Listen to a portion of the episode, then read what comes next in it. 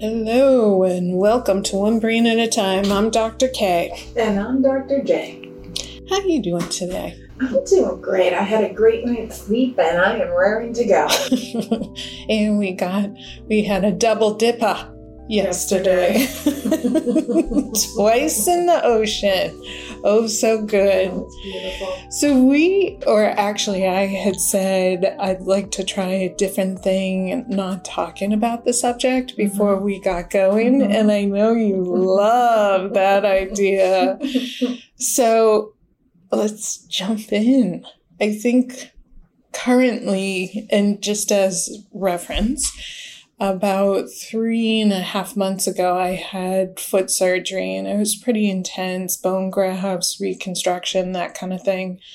And what I've realized through this process is the connection between the brain, physical health, physical pain, all of that kind of stuff. And I thought it might be interesting to explore that a little bit further because how many times do things show up medically or physically that it really has the origin more so in mental health? For example, about 10 minutes ago, I was complaining about my stomach hurting for the last couple of days. And when we sat down to discuss it, tears came up and it had much more to do with some past hurt stuff. And as soon as I talked to you about it, the pain went away. And I'm never at a loss of awe of how that relationship works. Yeah, Dr. Herb Benson, um, that started the Benson Henry Institute at Mass General, um, stated that 60 to 90% primary care visits per year are due to a stress induced situation from the beginning. So, you know, when we go to the doctor, we're already past recognizing that stress was the thing that induced it. Um, and what you're actually talking about is the relationship between trauma, that relative helplessness, and the physical body. And so when we feel pain, then that's the alarm system that something's not right. And the foot surgery you had was huge, huge, huge, huge. And so you were in pain probably for the first time in your life, chronically, day in and day out, Yeah. for months on time. Yeah. And that's going to encode again through your sensory system. You're picking up that pain and it's being processed and um, put in the back brain for future data. So that pain part, I was going to ask you this because you know all, but um, that wiring where the pain registers in the brain, is that the same space in the brain that trauma lives? So there are a couple of things going on. It's the um, pain center for the motor and cellular and structural component. Um, and then we have the trauma center. And the trauma center is specifically set up to forewarn us in the future and to encode the danger of the now so that we don't get into that danger in the future. Then we have the reality of the body being in pain.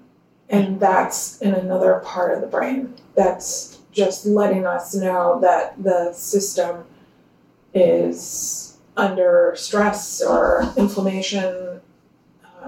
So you know, it's it's a nerve messaging Yeah. um, to the brain, and then the brain will release endorphins, which are the morphine like derivative that our own psychopharmacology will produce to help regulate that pain. Yeah.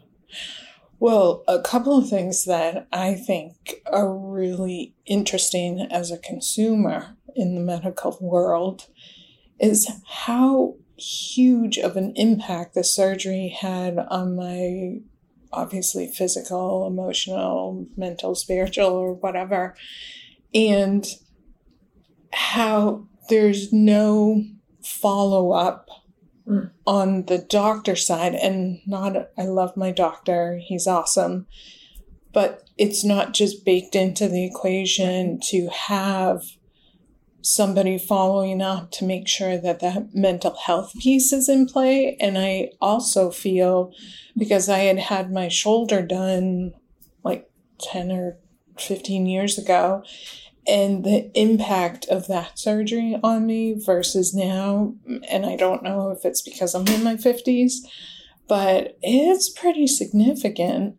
And I thought to myself, this is where the system kind of fails consumers, that there isn't more of a protocol. I'm not saying that everyone is impacted, but I can't imagine that there aren't more people who are impacted. Well, as I've said before, my PhD is in a field called health psychology, which has also been called stress medicine.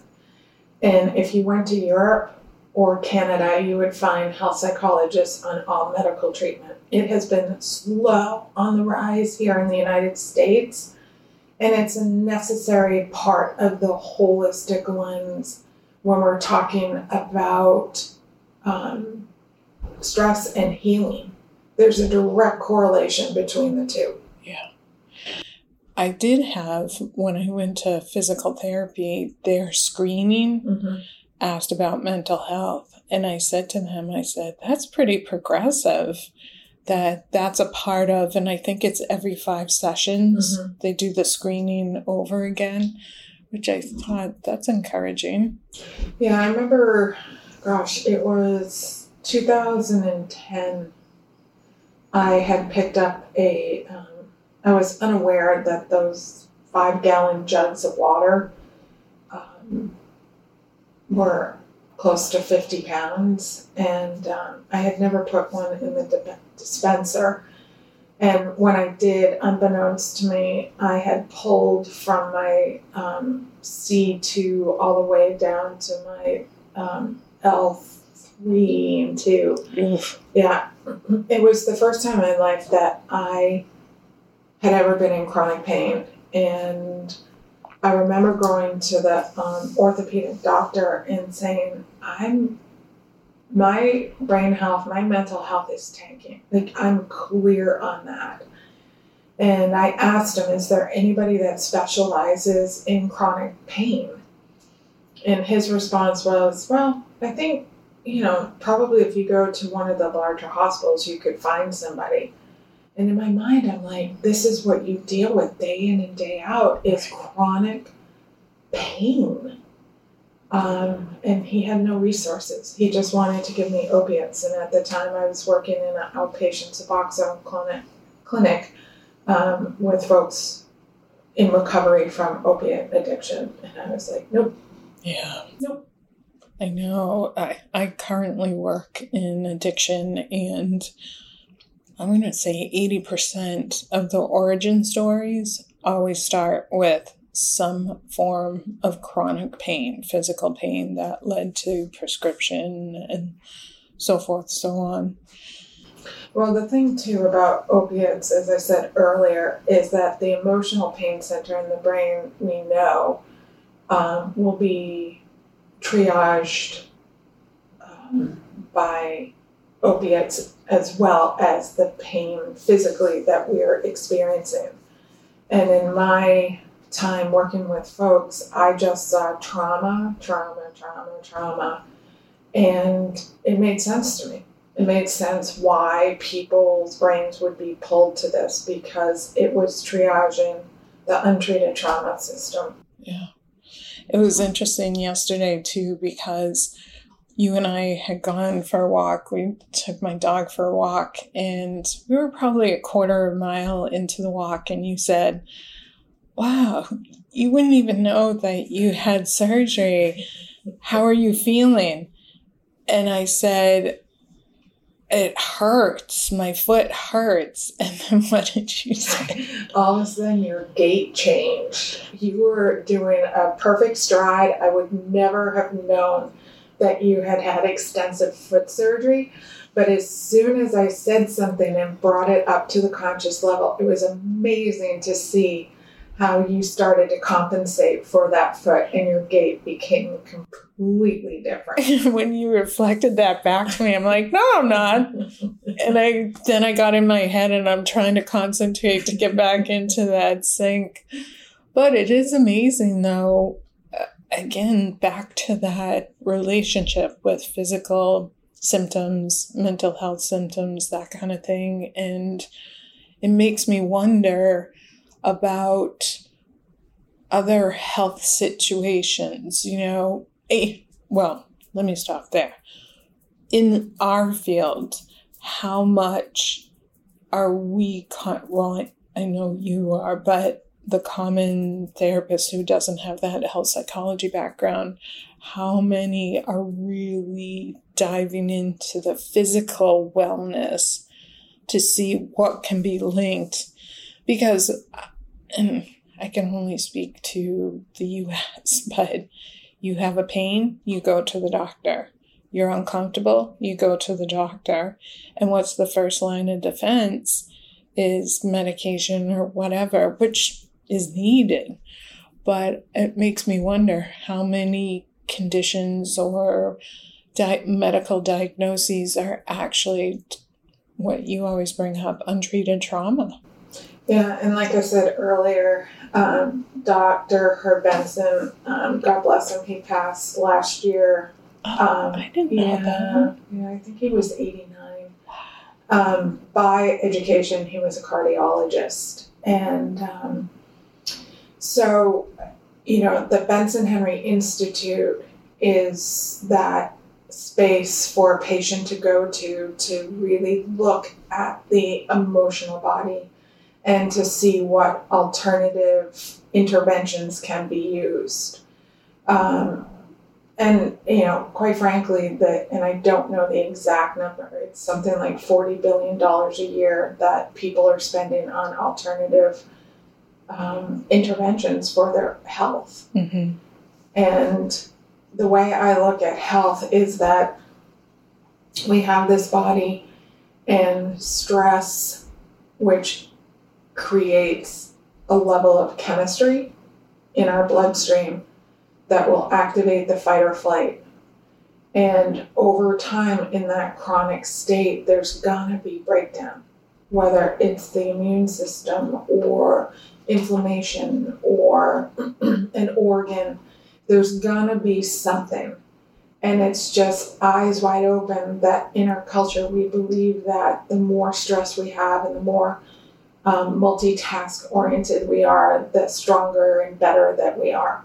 Yeah. And it's just not true. It just hasn't caught up to us. And, you know, I've shared before that at 50, I went into hypertension crisis. I didn't know what hit me.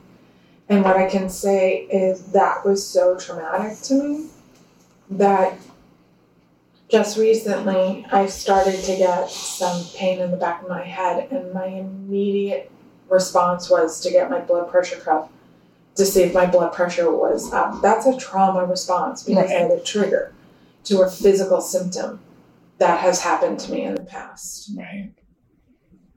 I was uh, back when you were talking about Herb. I was thinking about uh, the other person who really kind of changed the trajectory of my thinking on this subject, Dr. Janina Fisher. Oh, yeah, yeah, yeah. She's awesome. But I had seen her at a, um, she gave a presentation, that, this was probably 20 years ago, and I was a newer clinician. And she was talking about somatic, Mm-hmm. somatic psycho. psycho and she gave a um, example that i have used throughout my career because i just was so fascinated that she had a client come to her i think a 13 i'm just gonna make this stuff up because my memory's not what it used to be but say it was a 13 year old girl who one day got up and couldn't walk mm-hmm. like had a foot i believe that just didn't function and had gone through all of the battery of tests, specialists, everything under the sun. I, I want to say for about a year or two. And somebody suggested booking an appointment with Dr. Fisher and went.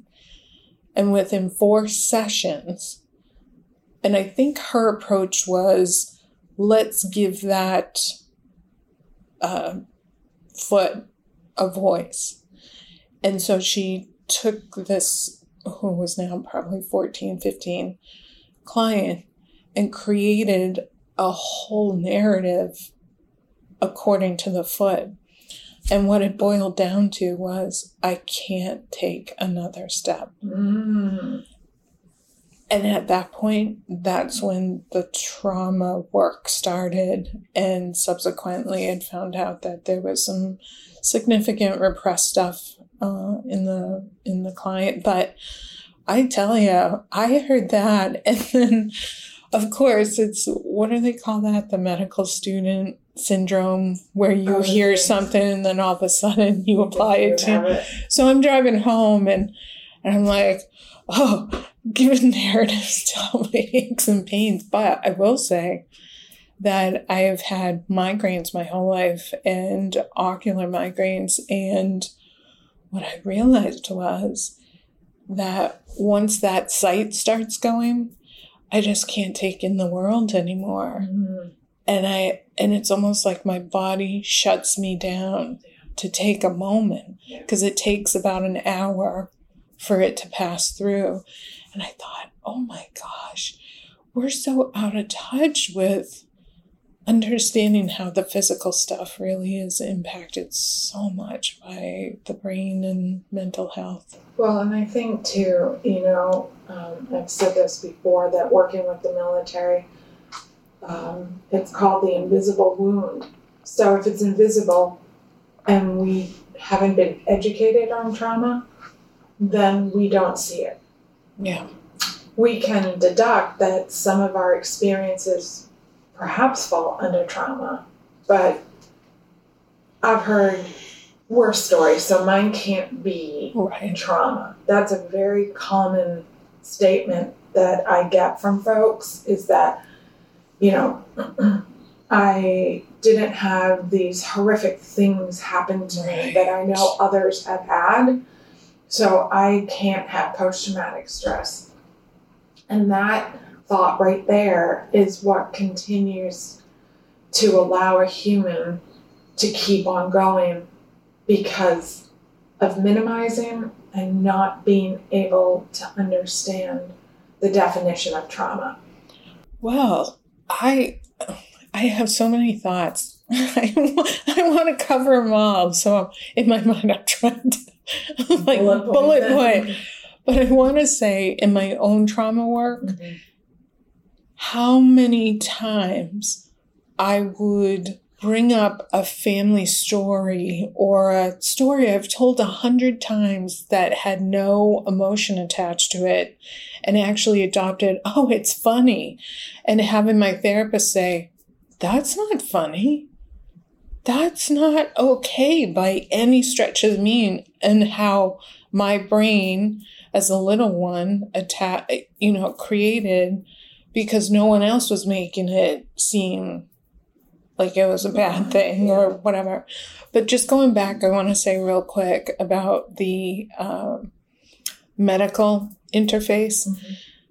I wish in a perfect world, talking about holistic care, how many times I've met with clients who have trauma or anything going on, and I'll ask, Have you ever had body work done?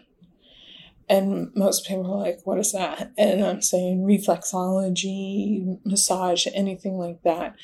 And most people say no. I wish that I could refer my clients to get massage, to go to yoga, to do, but all of these things are out of pocket. Right, right. And it's never made sense to me why insurance companies don't pay or cover that because I think long term it would benefit and be such a, a uh, proactive measure in someone's overall health. And it speaks to more of this topic of how medical, um, you know, I just don't think we have it right all the time. I remember having a soldier come to me, and um, his drinking had gone through the roof. And we were just talking, and he disclosed to me that he had just been diagnosed with a chronic medical condition that actually could have discharged him. And so we looked at this about trauma that you're young, and all of a sudden you have this diagnosis that, in worst case scenario, will kill you in 30 years. And in that process, it will deteriorate parts of your body and you didn't invite this diagnosis into your world.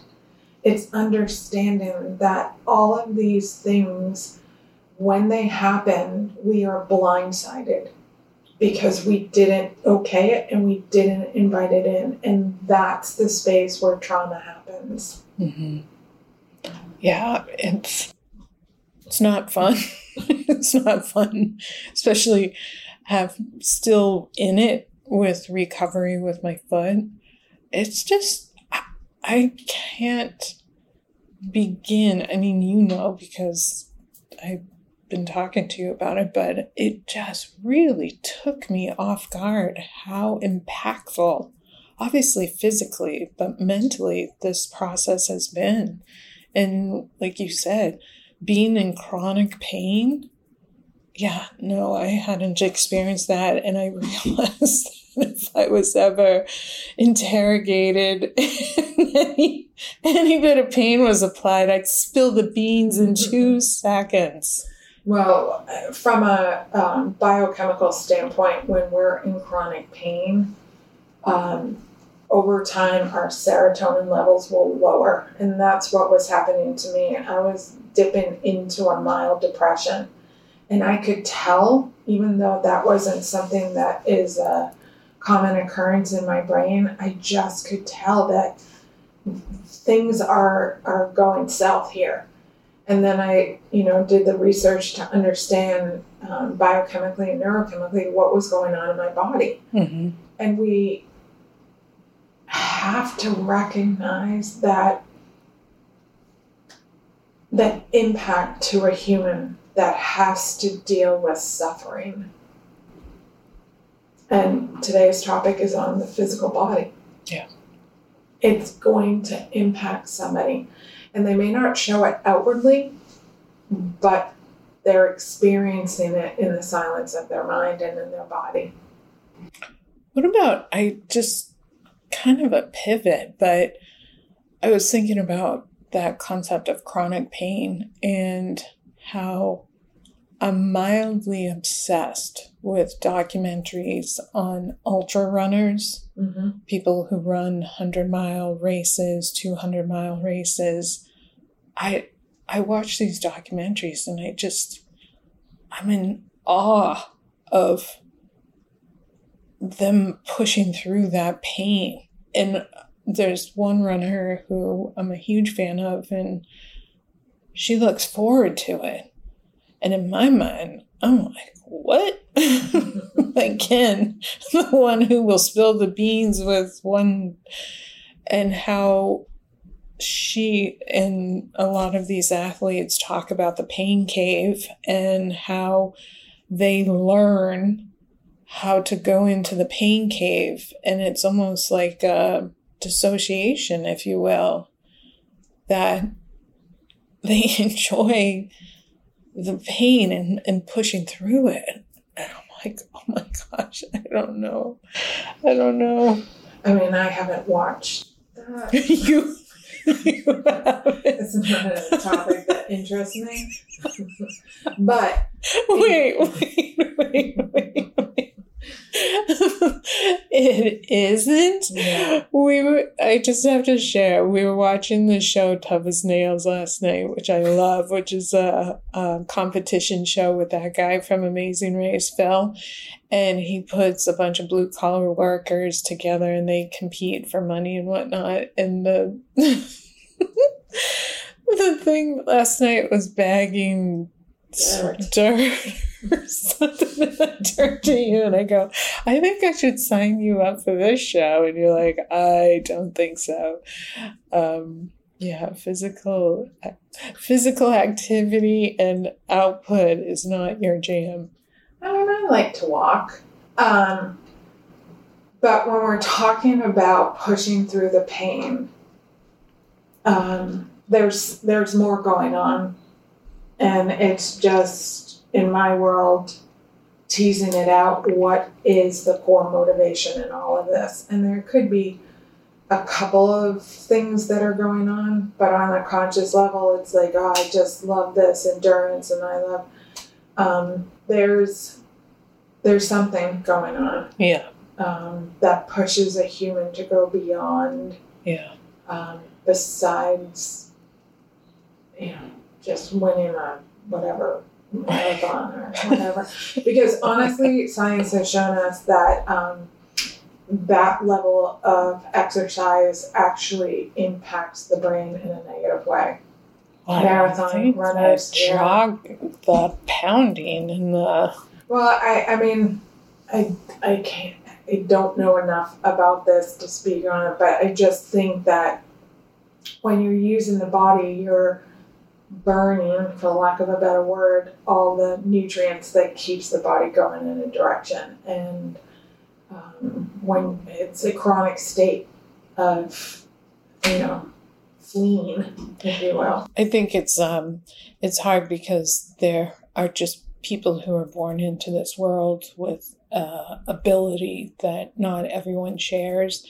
and this woman who's a long distance runner, she'll eat McDonald's. Like she doesn't get into the science of how to refuel and do all this stuff, and she's at the top of her game. It's hard because somebody would compare themselves and i think she's just a unique individual just like other people but anyways all of that being said there was a documentary i watched that was actually in vermont and it was the 100 miler race and they were interviewing runners and there was a guy i think at mile 50 and they said how's it going or whatever why do you do this? And he said, show me an endurance uh, race, and I'll, I'll bet half the entries are in recovery. Yeah, that's what I'm saying. Like, there's there's a core, and each individual is going to have a different core. Yeah. I do love I do love those documentaries. so I, that was the first topic I wanted Mhm. to talk about. The second one kind of relates a little bit, but it's a conversation we had a couple weeks ago where your knickers were in a bunch or your clams were really steamed, as they say.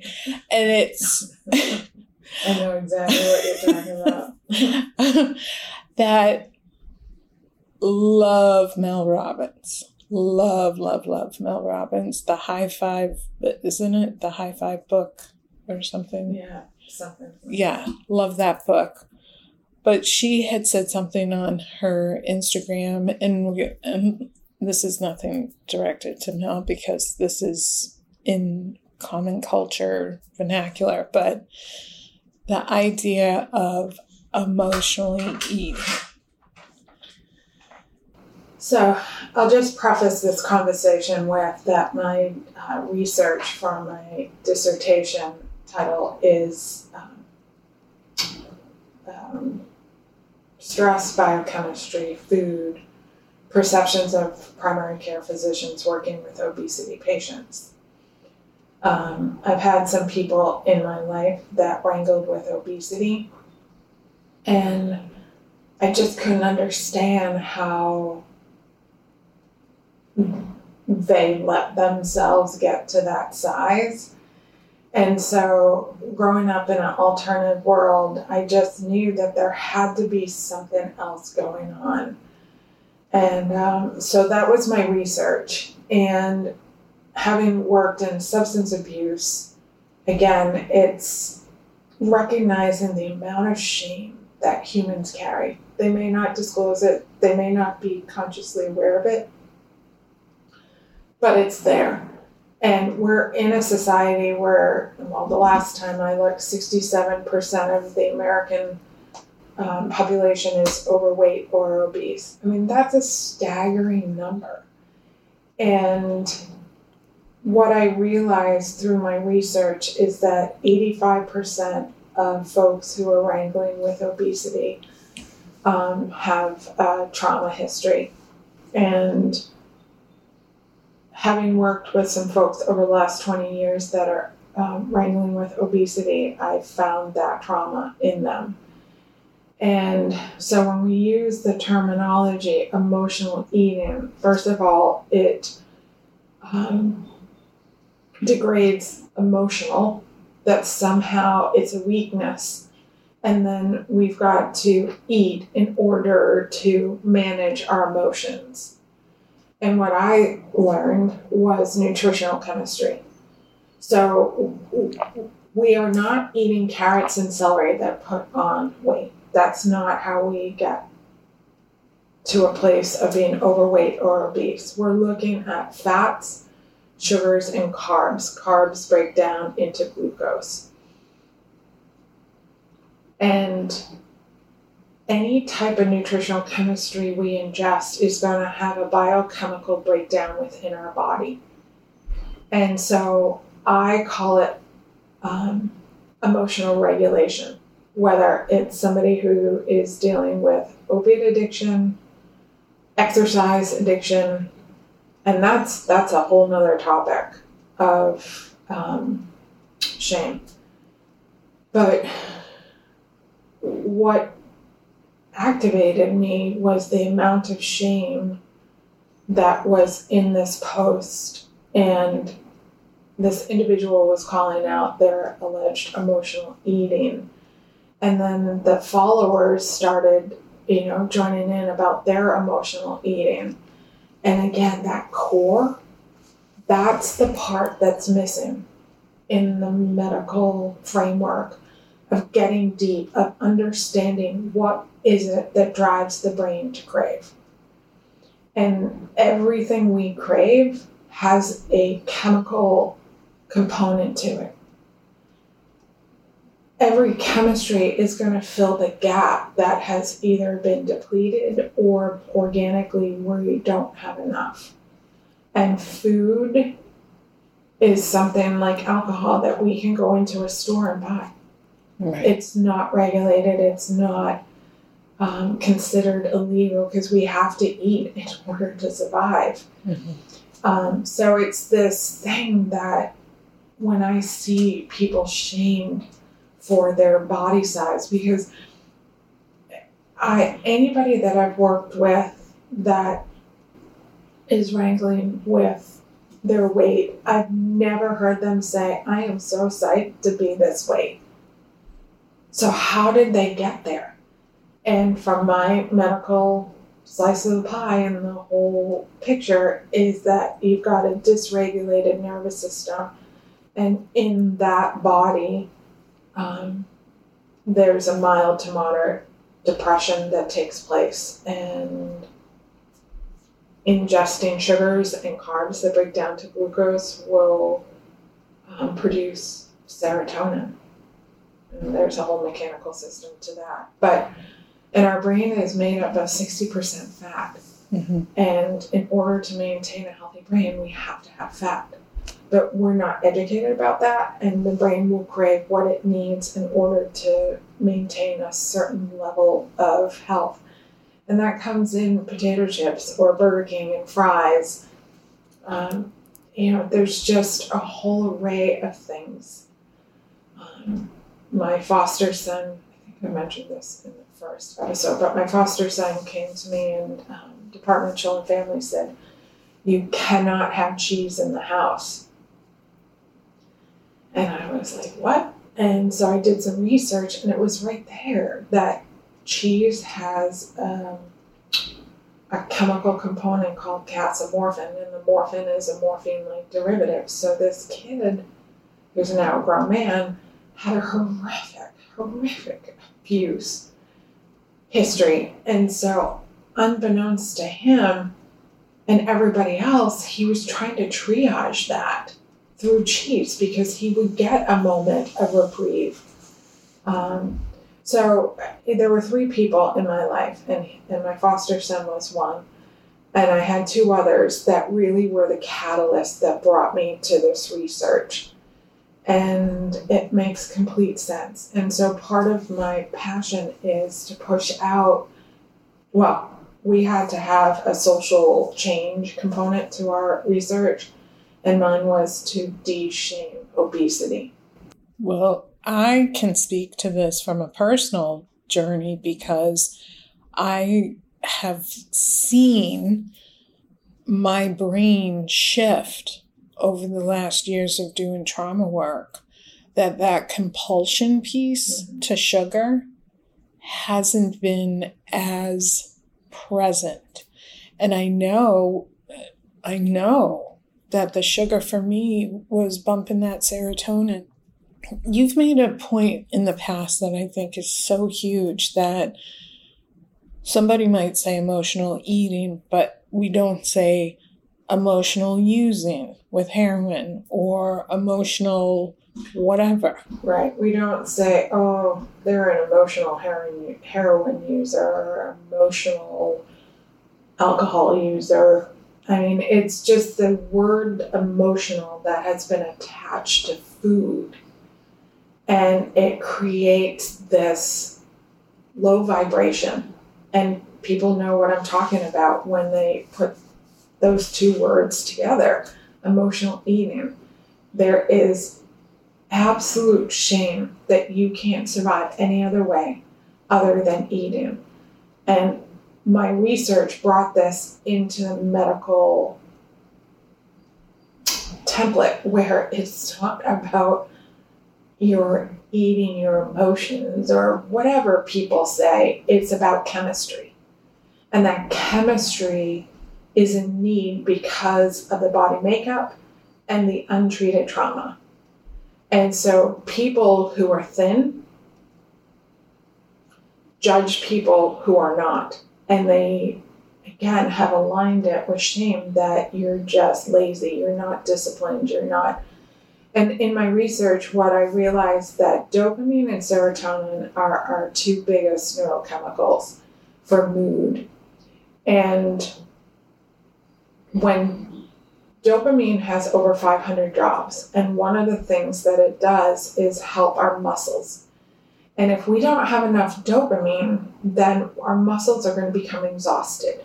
So it makes sense to me why not just the weight that a human is carrying, but there's a lot more going on chemically within that body that is creating the thoughts of I can't. And also, with the chemistry in mind, is how many times do you hear people who are like, I'm eating right, I'm exercising, and I can't lose weight, or the weight's not coming off. And that stress hormone, it, like if you're under stress, your body's in protection and and it's not going to work at the efficient level of the engine to burn stuff.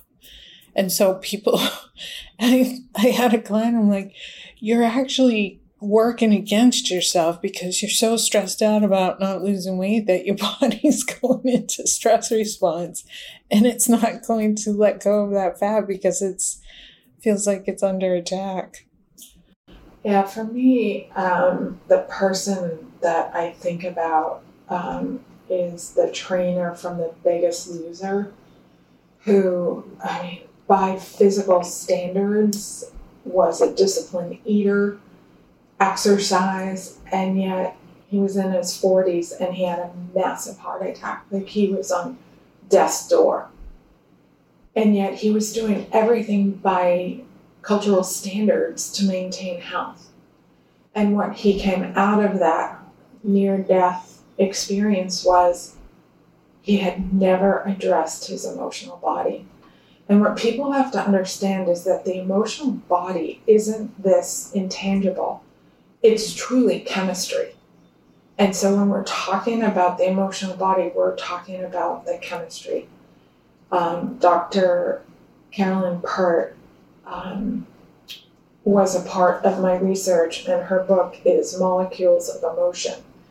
And it really breaks down just how much how we feel um, has to do with the chemistry that's in our body. And so it makes perfect sense that we're going to crave other chemistry. Yeah. Do you know he's a hot yoga instructor now? Oh, gosh. Oh. I love hot yoga. I just started back this week and talk about chemistry. I, again, I always say to my clients, because it's what I do and I know you do, using myself as my own science project.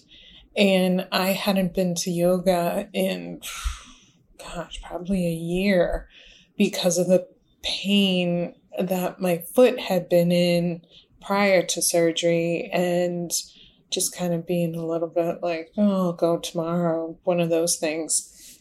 And the first class I went to, the night and day difference with my mental state from when I went in to when I came out, I was like, oh my gosh, I have to get back into this practice because it regulates the chemistry and obviously because I've been sitting around for three months not moving, which has been torture. But well, I just want to leave people with that if you've got a pattern online and it carries shame, what you need to understand is that there is something below that that is driving the behavior.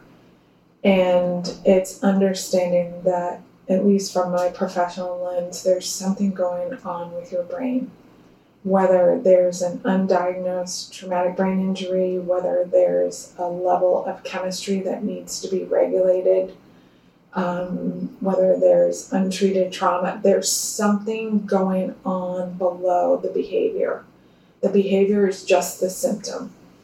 And it doesn't mean that the behavior doesn't cost us, but focusing on reduction of the behavior is not going to. Hmm, I want to use the word cure, but that's not what I'm trying to say, is not going to rectify things. Um, and we saw that with the bypass surgery in the 90s, that um, it was something like 80 to 90% of bypass patients uh, became alcoholics because they had to switch their chemistry. Mm. Well, I was going to say too, with um, education, mm-hmm. how many conversations have you had just on basic nutrition that people don't understand the impact of food in the body versus fuel in the body and how much is coming out about gut health yeah. and how I read something that kind of clicked for my brain that it was saying how with body intelligence and whatnot, if I put um, if I eat an apple or I eat whatever organic, whatever's grown and on the earth, excuse me, that my body intelligence, my stomach, everything knows what to do with that. And so it's moving moving through a smooth function of burning fuel and whatnot. When I put a Twinkie or um, or a fast food burger or something, the body doesn't have knowledge of what that item is and so it it works against it and it has to work extra hard to turn it into fuel and what was interesting was how many chemicals like we think about the brain having all these chemicals but our stomach have the same oh, yeah, chemicals yeah. and so if I eat something that is not natural fuel for my system to process, then it can send messages saying we're under attack or we're not whatever. And for whatever reason, that image made sense to me that over a long period of time of putting non fuel stuff in our system can really impact mental health in a very profound way. Well, and that's where um, people will start to develop inflammation Yeah. in different parts of their body and it'll manifest. It just, it's again one of those things that we have to be aware of this trauma system and you know i'm very well aware of it and it still catches me today. Yeah. and in my work you know i say to the folks that i work with that i wish i had a wand and i could just tap everybody and their trauma history is gone but that's not a reality. It's about the recovery time and it's understanding what's going on. It's when we don't understand what's going on that further traumatizes us and it's just critical to our overall health and well-being to be clear on it and to um, understand why we fire some of the thoughts and have the emotions that we do Well, those were my two topics to cover. Kind of uh, deep dive into some some things that were on my mind, and both super important. And I think also too, as we had talked about with the, this podcast, is trying to cover topics that might be helpful for the general audience to Yeah. hear and I think pain management and tuning into yourself and physical pain and maybe doing a little exercise with from Dr. Fisher's uh, vantage point. If you've had a chronic situation, sit with it and give it a voice and see what maybe you hear. Uh, and then, as far as weight, emotional eating, all of that, knowing that if this is something that has been a part of your journey, that looking from a different lens. Right. And it's, you know, again, it's just looking at these two topics um, and how we manage them. And how do we manage them without despair and shame? Amen. So, is it time to go jump in the ocean? This time, and next time I'll bring the topic. All right. All right. Take care. Bye bye. Have a great day. Bye bye.